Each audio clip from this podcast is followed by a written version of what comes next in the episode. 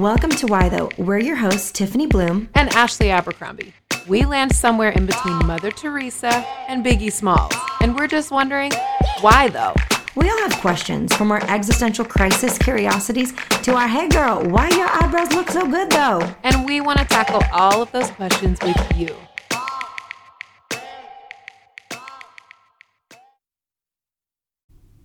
Welcome back to Why Though. We are so pumped to have you. We are in the middle of our relationship series and it's going oh so well. Y'all telling us some good stuff in the DMs, learning so much about what it means to navigate through healthy relationships and what it takes from us and what's required in this moment, especially in the year 2021 of our Lord, where it is not a whole lot different than 2020 so far. So, you know, we're we're getting there. We're getting there, people. And today, Ashley and I have a wonderful, wonderful guest who is a friend of ours. It is the one, it is the only, it is Kait Warman. Say hello, Kait. Hey, ladies, what's up? uh, we're so glad to have you here. Kait has a new book coming out. Thank you for rejecting me. You can pre order it right now. It releases. Tuesday the 16th, I believe, right? Tuesday the 16th? Yes, yes, it does, oh. girl. Right after that Valentine's Day, you know? yeah, and she has such an important message about relationships and how to handle rejection. So we are going to spend some time with Kait, get to know her, get to know her story. So Kait, tell us a little bit about yourself and also what's saving your life right now. Yeah. Oh my gosh, girls, I'm just so happy to be here. Uh, so, okay, about myself. I live in Los Angeles, California.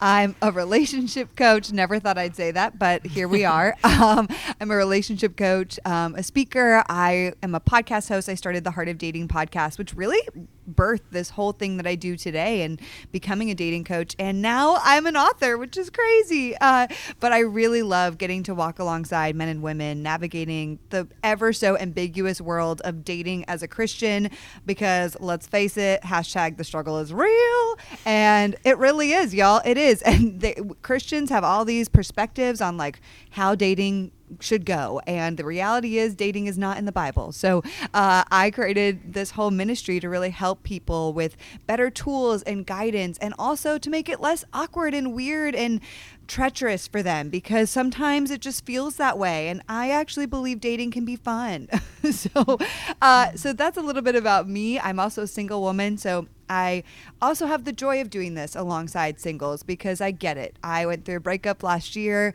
I've been through so many different dating situations. So I really get the weight and pain of loneliness and hardship and heartbreak and discouragement. And so I get it. Uh, what is saving my life right now? Uh, I will say uh, sleep. oh, that's a word. That's a word. What's that? I wouldn't know, Kait. I have no I, idea what that is. I know, poor Ashley. Like, what? Uh. Seriously. I'm like, uh, honestly, without, like, ladies, this is the only thing. I'm like, praise God for singleness right now and that I can go to bed at a certain time, wake up yeah. at a certain hour. That is That's what honestly, I am grateful. Honestly, it is exactly what I miss the most, Kait. From singleness is sleeping when you yes. want. Oh my gosh, that's Absolutely. the best thing. Doing what ever. I want and sleeping when I want. Absolutely. oh, that's fabulous. so good. Okay, so, so sleep. Good. Anything else saving your life?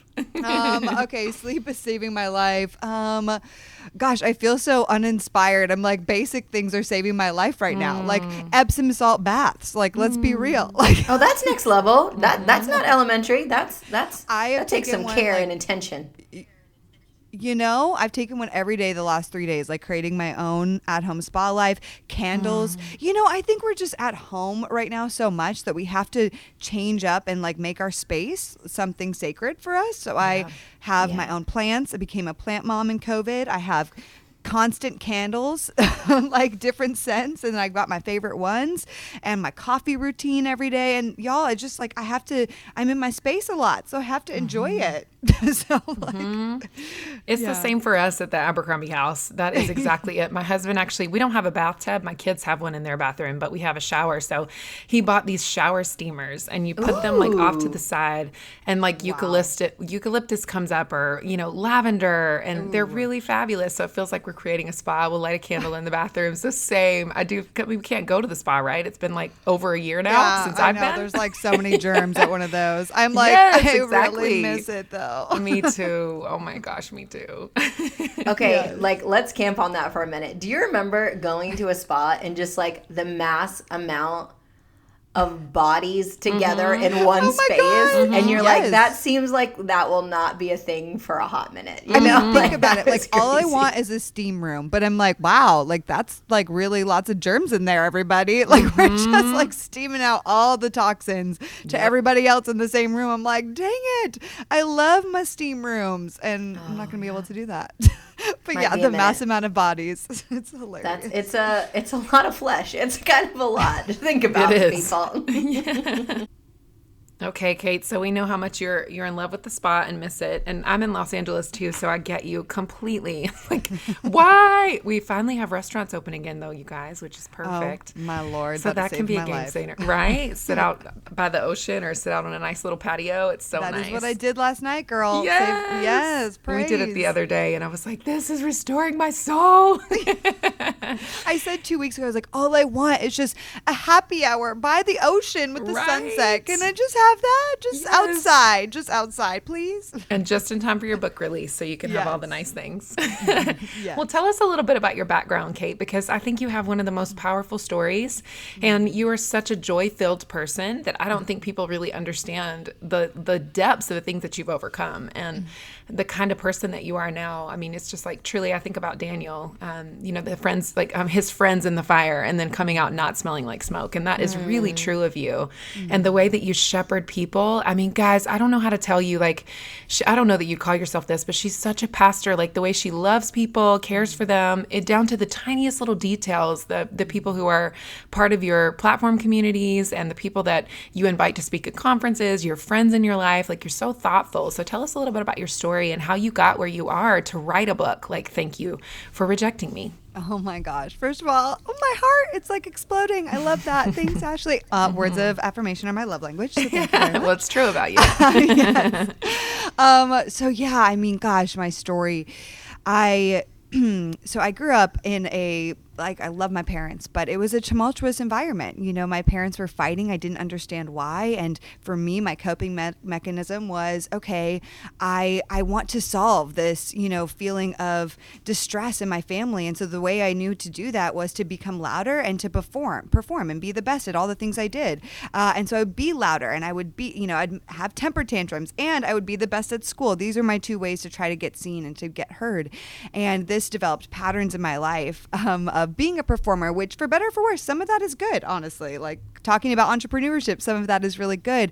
But it's when I sank my identity into that that it becomes, you know, bad for me as an individual. And um, but the other thing that really happened in my childhood is I kind of lacked attention from um, male figures in my life, and so I very early on, like I remember seeing a movie when I was like nine years old and seeing the love story between these two people and just clinging to that, like wow, that kind of love exists, really? Like I don't see that with my parents, like that exists, that kind of I adore you love, and because I so desperately wanted that and so desperately wanted affirmation from a male type figure, I kind of clung to relationships for my uh, you know desire of feeling worthy feeling loved feeling seen.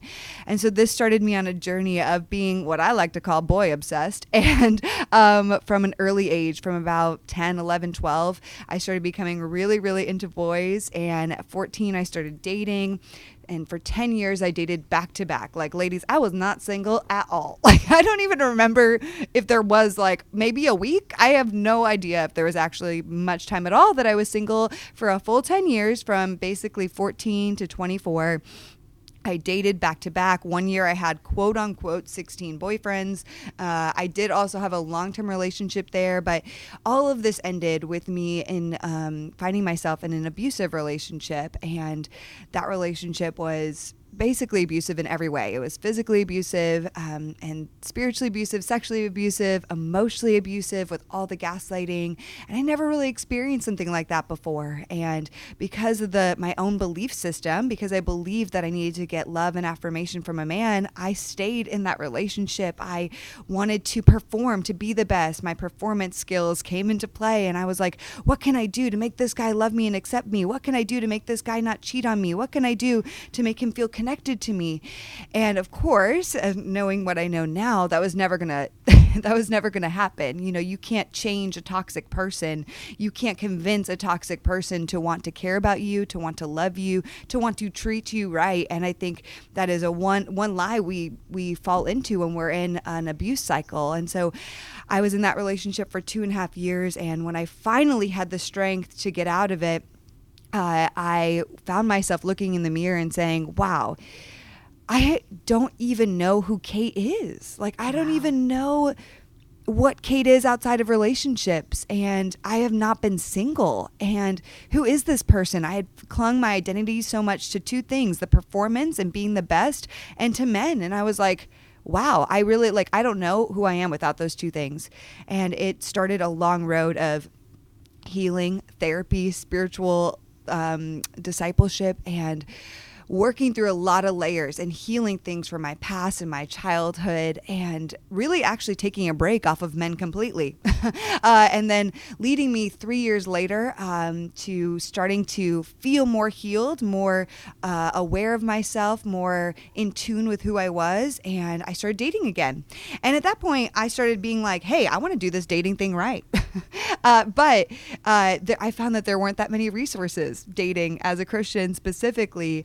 And so I started doing it in a different way, but I still was really unsure. And I ended up dating somebody who I thought I was going to marry. And we, you know, it was that relationship where you're like, oh my gosh, this is it. He loves Jesus. He loves me. All my friends like him. This is going to happen.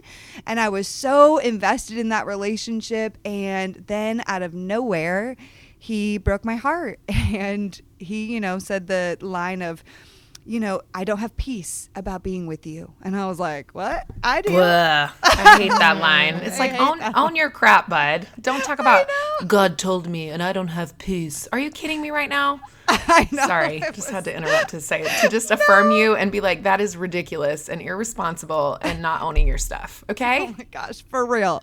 And I like seriously, I mean, hashtag bless his heart. He is a sweetheart and we have a great relationship today.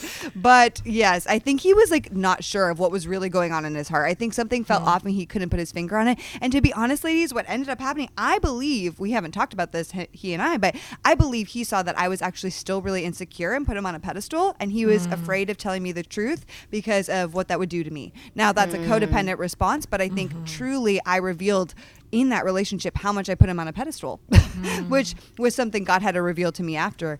Uh, but it was in the wake of that heartbreak that um, God led me to starting my podcast. And I honestly am thankful for that rejection because I, it really led me into a place of diving deeper into the heart of God. And I don't think if, if that guy didn't reject me, to be honest, I don't think I would have started my podcast. I don't think I'd be talking to you ladies today. Wow. Can I ask a question? Where did your relationship with Jesus blossom in this? Because you talked about 14 to 24 and then you yeah. talked about meeting this guy who was a believer, but where did where did the identity crisis kind of come meet, meet rock bottom in understanding your identity in Jesus? I'm curious how that kind of played out. Yeah, great question. So it was after my abusive relationship. I, you know, I was a Catholic growing up. I, in high school, switched over to non denominational church. And then I was a part of the purity culture. And we can go all into things with the Josh Harris and I Kissed Dating Goodbye and just lots of things that impacted me. I was like, wow, this is nuts. Mm-hmm. And um, so I was kind of like riding the Jesus train, but not in a, like, not I had a lot of highs and lows and I didn't have a true relationship with God, the Father, the Holy Spirit. I I didn't have a holistic relationship until I would say after that abusive relationship and I yeah, I actually switched churches in that time. I remember, and I switched churches for a variety of reasons. But um, I went to this church, and I heard that they had a retreat that was called "Hearing the Voice of God," and I was like, you know what?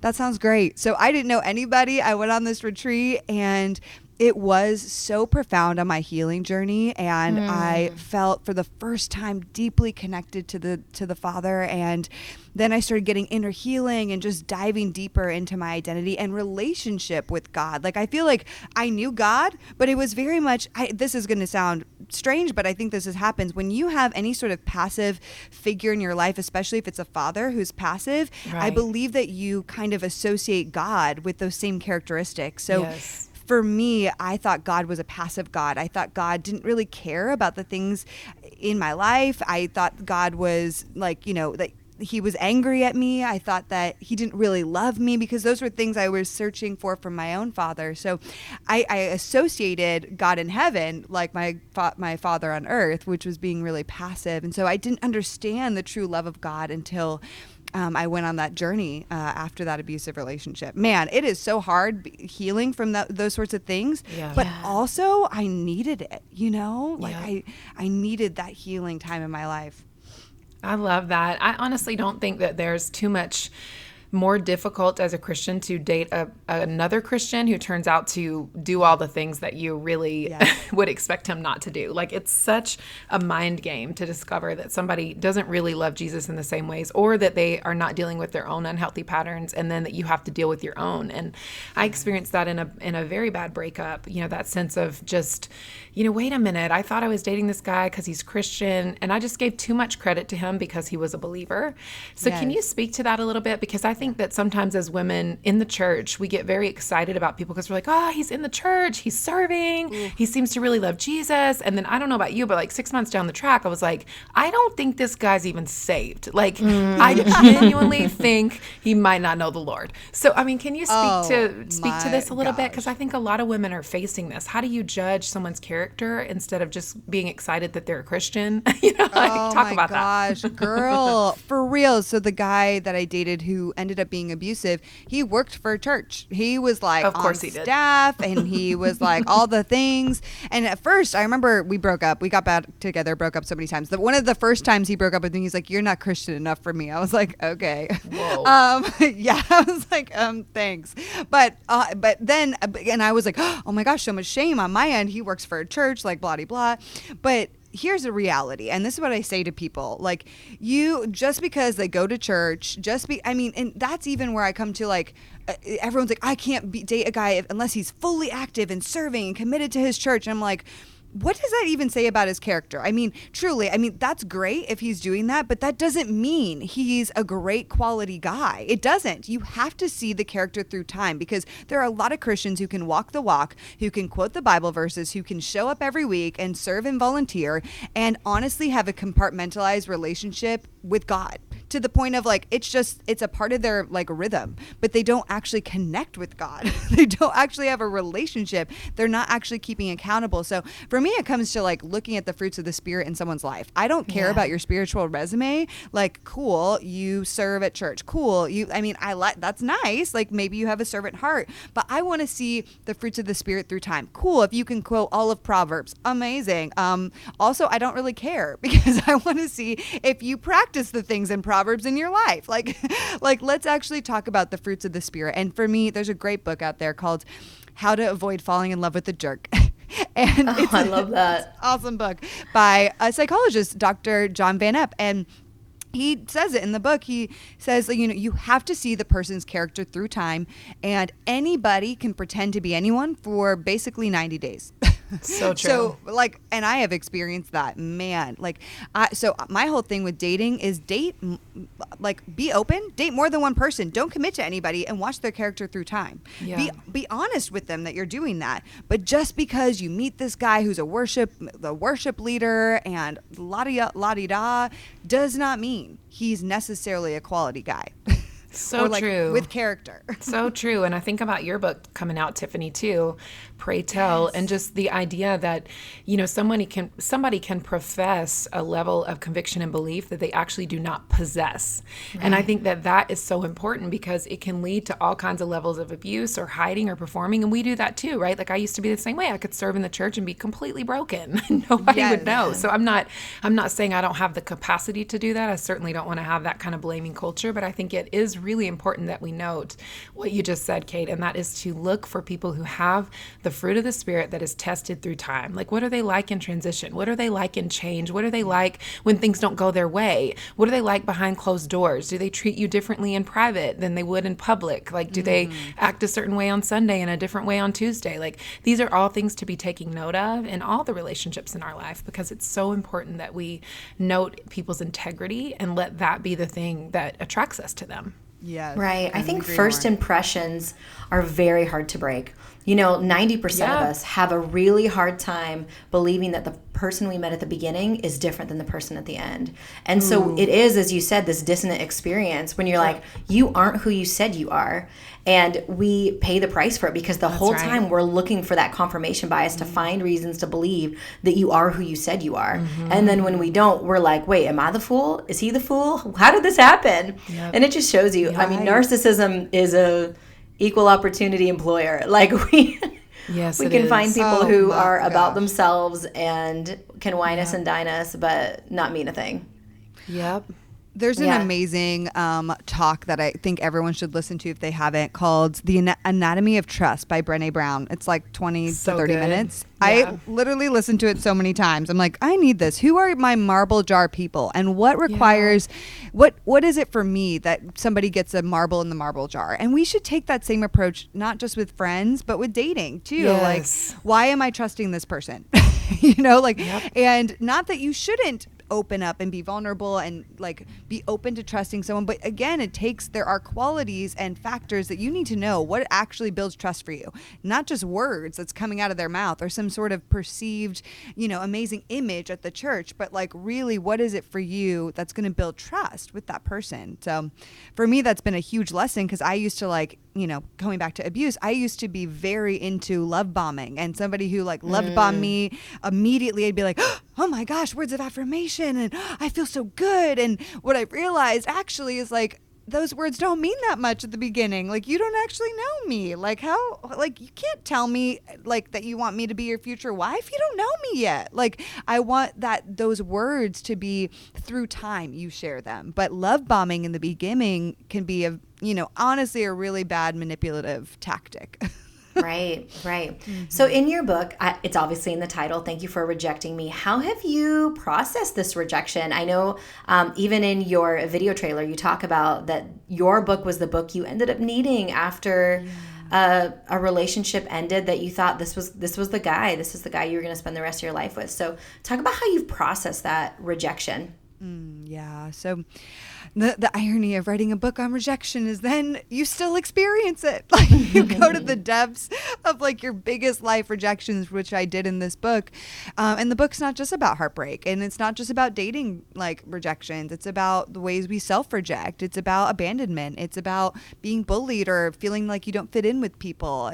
And there's so many ways in which we reject. It's not just like, oh, a guy rejects me. It can be, we're even rejecting ourselves. And so, uh, yeah, I think that was the funniest thing last year and also the most emotional experience to be writing this book feeling also at the same time that I was diving into my darkest stories and that like wow God is redeeming my story right now. I'm dating this amazing guy.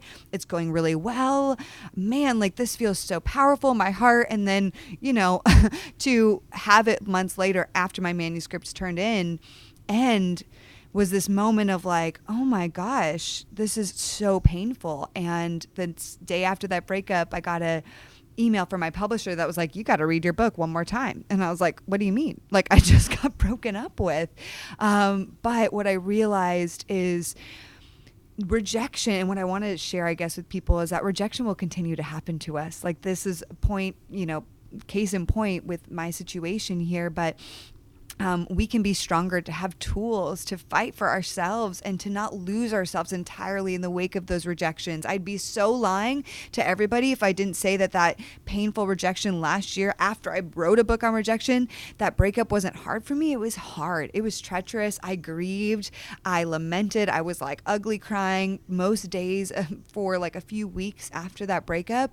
And yet I found my path to strength really quickly, like way quicker than I have in the past, because I've built up tools for myself so that rejection can prick me, but not take me down entirely so that those lies of rejection don't just come and start eating away at me. And that's what I want to offer to people through this book is like, man, rejection will still hurt. We're not invincible human beings, but we can have tools to fight for ourselves and knowing also simultaneously, like the hopeful grieving I talk about in the book, which is that hope is not the absence of good or, or and not the absence of pain i should say but it's the expectation of future good knowing Yeah. the character of god. And if we can hold on to that sense of hope knowing god will come through in some way don't know when don't know how may be different than how i expect it to happen you know but i can hold fast knowing god's character that at some point this will re- be redeemed in some way. And yet still i can grieve right now and invite him into the pain because he does care about it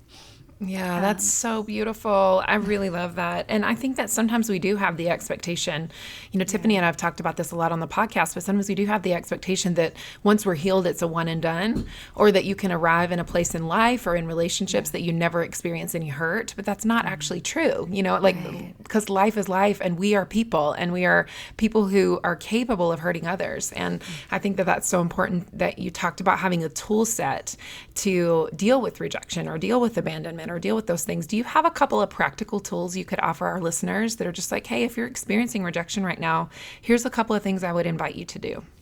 Yeah, absolutely. So the first thing is just allow yourself to feel all the feels. Um, and I think that, like, as Christians, we like to use the Christianese where we're like, man, I mean, I'm going through a hard time.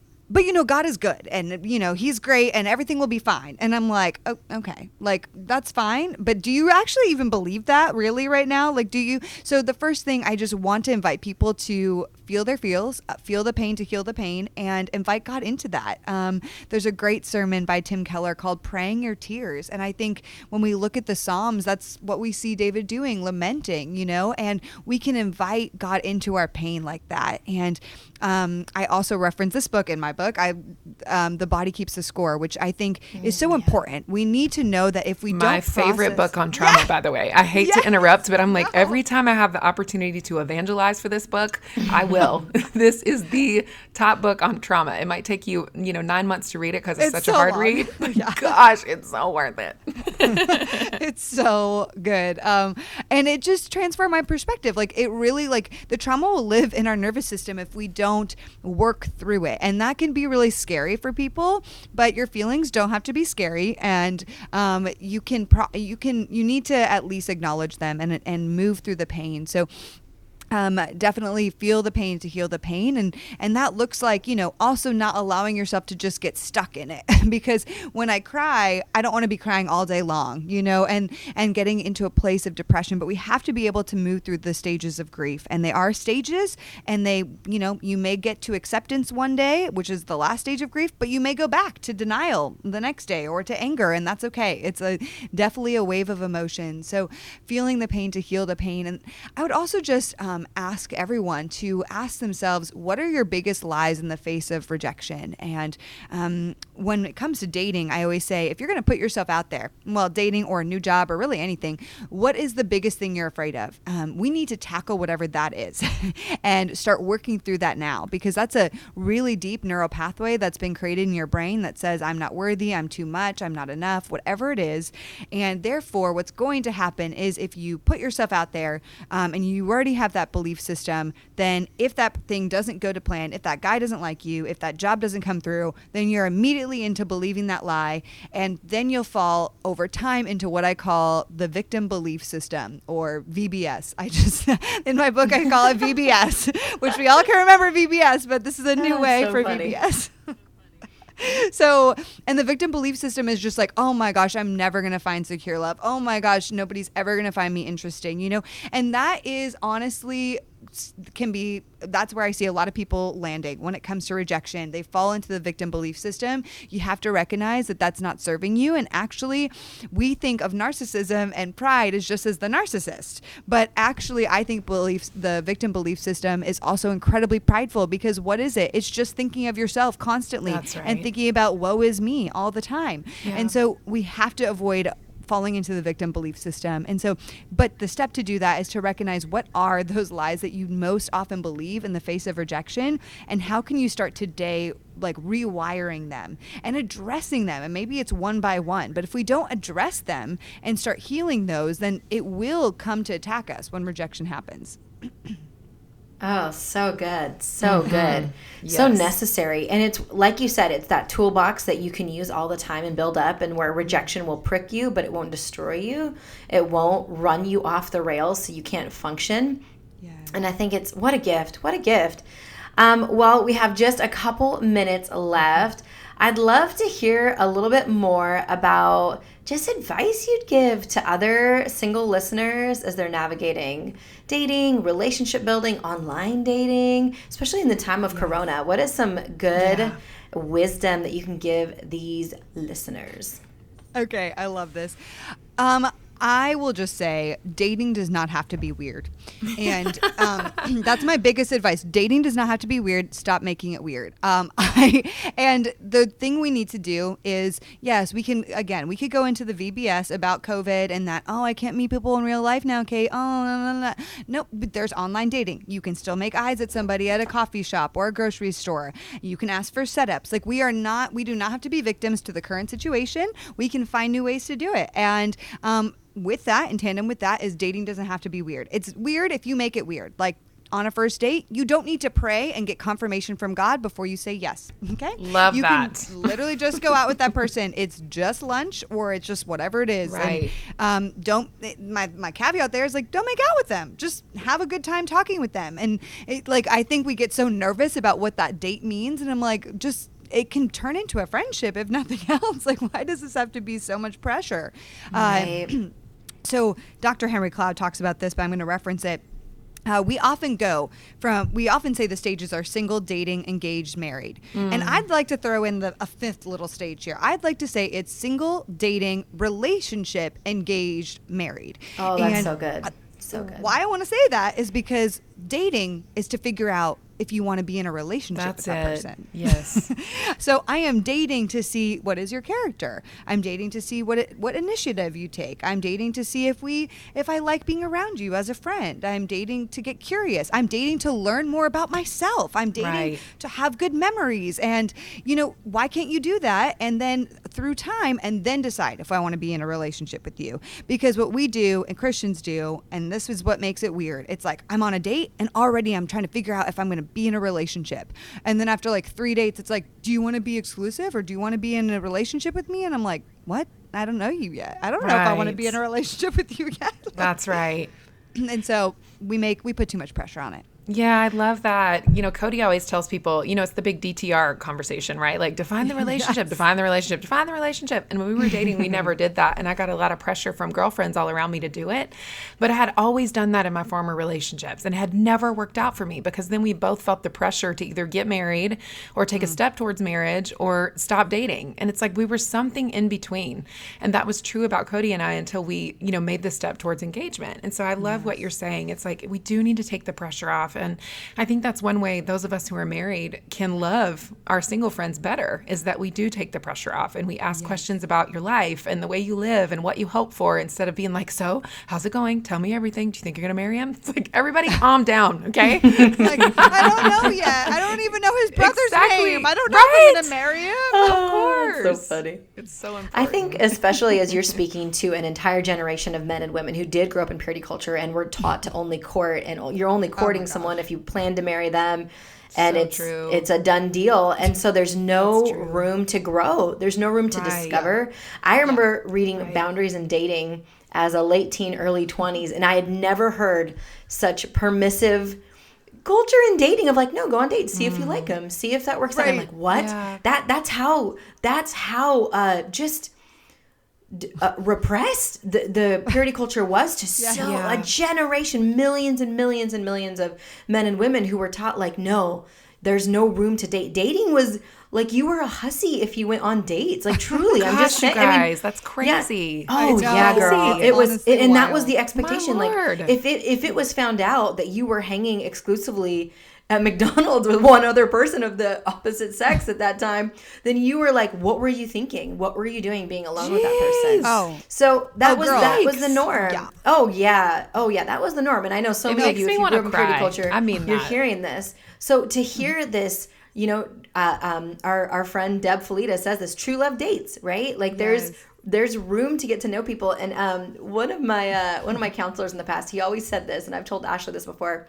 He said, unless you puke in your mouth a little bit, go on a second date. Like you just never know somebody until you know somebody. You know. I've never heard that. I that. agree That's with that. amazing. I mean, I really do agree with it. I'm like, we don't know. I think of I think of my own. I've been married almost 12 years, and I didn't really have eyes for my husband until like month four of just hanging out. Yes. Same. And then I was like, Same. wow, I think I I think I could see myself with you. It took Yes. months and months, and I was there was Yep. no romantic interest in the beginning at all. It truly was just like, hey. You're a buddy. Like let's let's hang out. Let's walk around Walmart because we live in a small town and that's all there is. Oh my gosh. Praise. Wow. I'm proud Uh, to say that Tiffany has since upgraded to Target. So I just want all of our listeners to stop worrying right now. ask that. Yeah. She is a Target fan for life. She taught me life. about end caps. She knows what's going on, guys.